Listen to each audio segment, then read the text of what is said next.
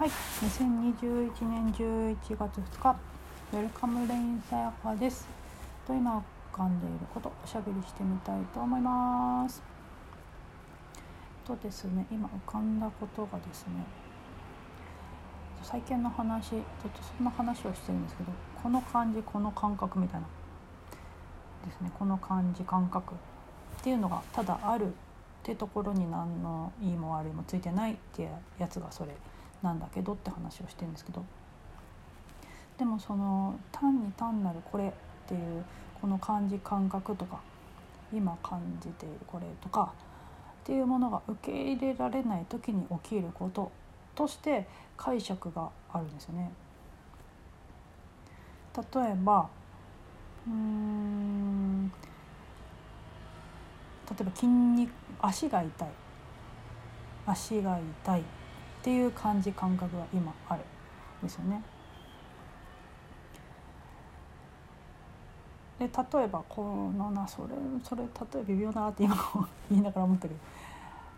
例えばこの筋肉痛は昨日歩きすぎたからだ。で別にまあそういうふうに解釈がついたり浮かぶことって何の罪もないっていうか、それも何のなんだろうな、いい悪いないっていうかな。例えばそれの話からすると、あの人嫌いだなっていう感じ感覚もいい悪い悪いないんですよね。あいつのことが憎らしいとか、うんまあ、それ以上の表現言っちゃうとなんか微妙な感じにもなってきちゃうから言わないんですけどっていうそのシンプルなそう思ったっていうことのなんだろうな、そういうことが浮かんじゃったってことに な, なんかな特に何もいい悪いないんですよね。まあ、そこから発展してね、まあ、あいつのことが嫌いだから殴っちゃったとかするといろいろね問題があったり、えー、とことが大きくなってきますけど、あいつのことが嫌いだっていう感じ感覚があるっていうことに何のなんかいい悪いないですよね。でまあそこで言っちゃうと、そういうふうに思ったってことって自分今やってないって話にしちゃうとね、まあ、そういう意味でも、まあ、しょうがないんですけど、まあ、そうなんですよね。でその感じ感覚が今浮かんでいるっていうことに何の意味もないとか罪もない、ただそれが今あるなっていうところに何の何にもいいも悪いも何にもないんですけど、なんかこれが受け入れがたい時にでもそれってこういうことかなっていう解釈をつけ始めるんですよね。でもそれってこういうことかなとか、例えば嫌な気分がしているっていうことに何のいいも悪いもないんですけど、その嫌な気分がしているってことが受け入れられない時にそこに何だろうな、一番想像しやすい、えーと、思い浮かびやすい、多分この嫌な気分は昨日何々さんにああいうふうに言われたからだとかっていうふうにあの解釈をつけるっていうかな、そういうふうに決着させたいんですよねっていうふうに納得したいっていうか、納得できない受け入れられないからそんなふうに納得させたいんですよね。なんだけどその納得させたい決着させたいってことが起きちゃう、まあそれもそれでいいんだけど、そこまで難しいことにならないんですよね。その単にあるっていうところで言うと、あなんか痛いなですね。でもしかしたら解釈つけると、この痛いは昨日、えー、と消化の悪いものを食べ過ぎちゃったからだってつけるんですけど、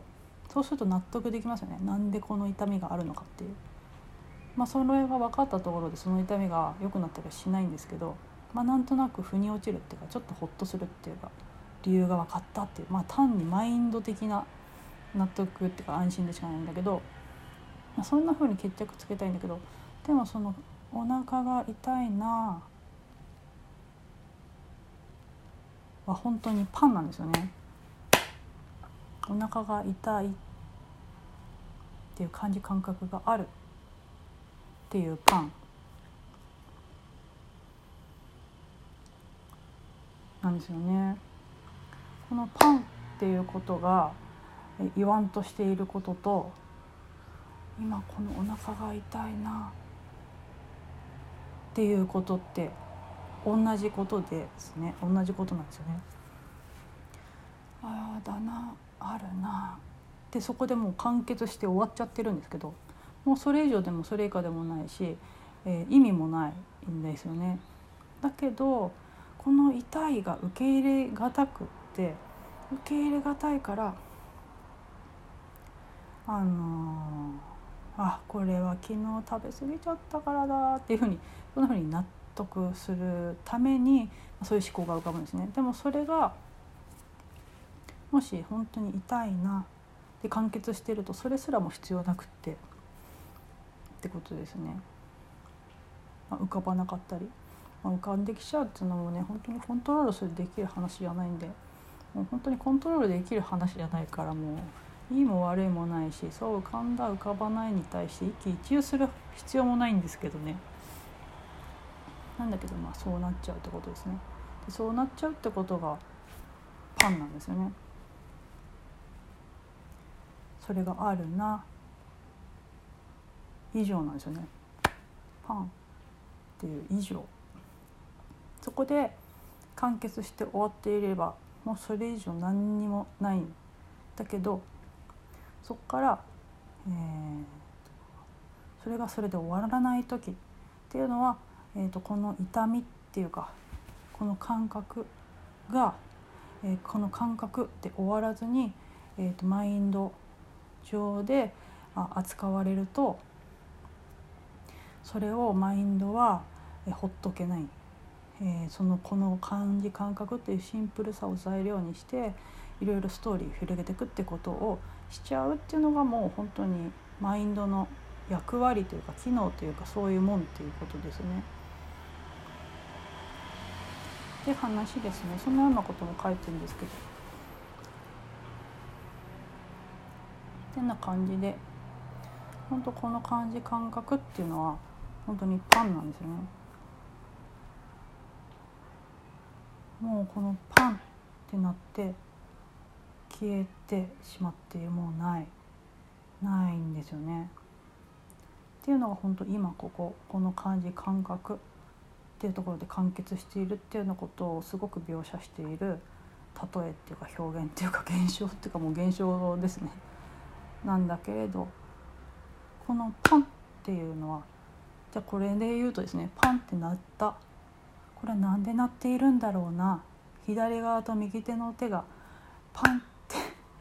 あの合わさったな、叩いたから鳴ったんだな、なんでそれが鳴ったんだろ